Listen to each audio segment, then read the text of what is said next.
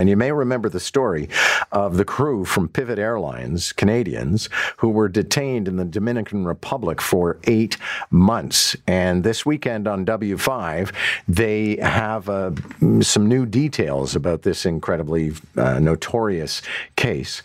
And uh, Avery Haines, managing editor at W5, joins us right now. Hey, Avery. Good morning, John. Okay, so what's what's new? Well, listen, I mean, this crew was uh, felt as though they were abandoned for eight months in the Dominican Republic, and they feel as though they continue to be abandoned uh, now that they're home. They were released sort of without any explanation uh, from DR authorities uh, back in December, and would have expected that there would be a number of investigations ongoing to how a crew who found and reported to authorities 210 kilos of cocaine stuffed in the avionics bay how they could be detained in uh, a foreign country for that amount of time without ever being questioned, without ever being charged.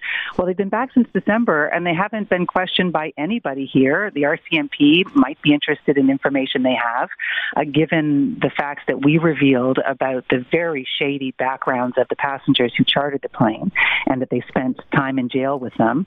And the transport minister as well promised an investigation, and nothing has happened with that either. Okay, well, and you have a particularly captivating discussion with the tra- the, the, the, minister Omar Alghabra. Let's listen.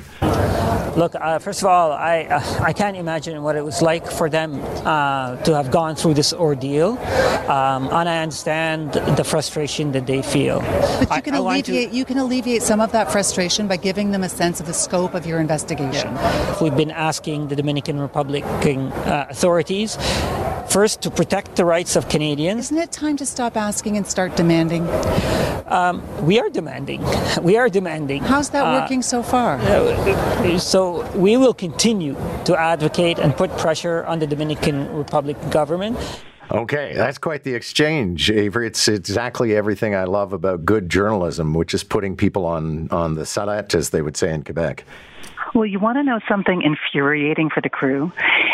Two days before I had that conversation, and the transport minister refused to do a sit down interview with me, as did the global affairs minister, uh, the foreign affairs minister, uh, as have the RCMP. You know, if they if they felt as though they did a great job in trying in, in behind the scenes securing the release of this crew, they sure aren't bragging about it.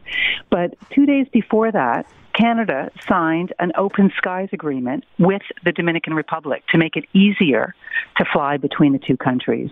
This is a story that has sent shockwaves through the airline industry because it has crew questioning whether or not they should report contraband if they find it on their on their planes because of what's happened to the Pivot Airlines crew. And I will say, I mean, you know, we we took the information that we revealed in our first investigation to a former RCMP investigator who said based on what we uncovered about the company that doesn't exist that hired the charter, about the very, very shady backgrounds of the passengers who were on the, uh, that plane, that there would be enough information almost to get a production order. And given any kind of investigation by the RCMP, it would be easy to do search warrants. And yet we found no evidence that there's any investigation happening at all.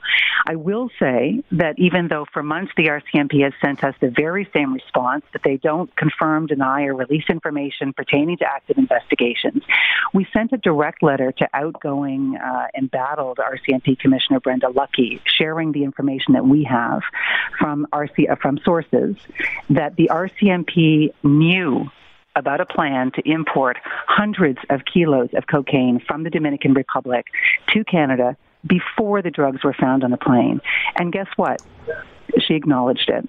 And so that's part of our investigation uh, tomorrow night. Looking forward to seeing all of it. Always a pleasure. Thanks, Avery. Thanks so much, John.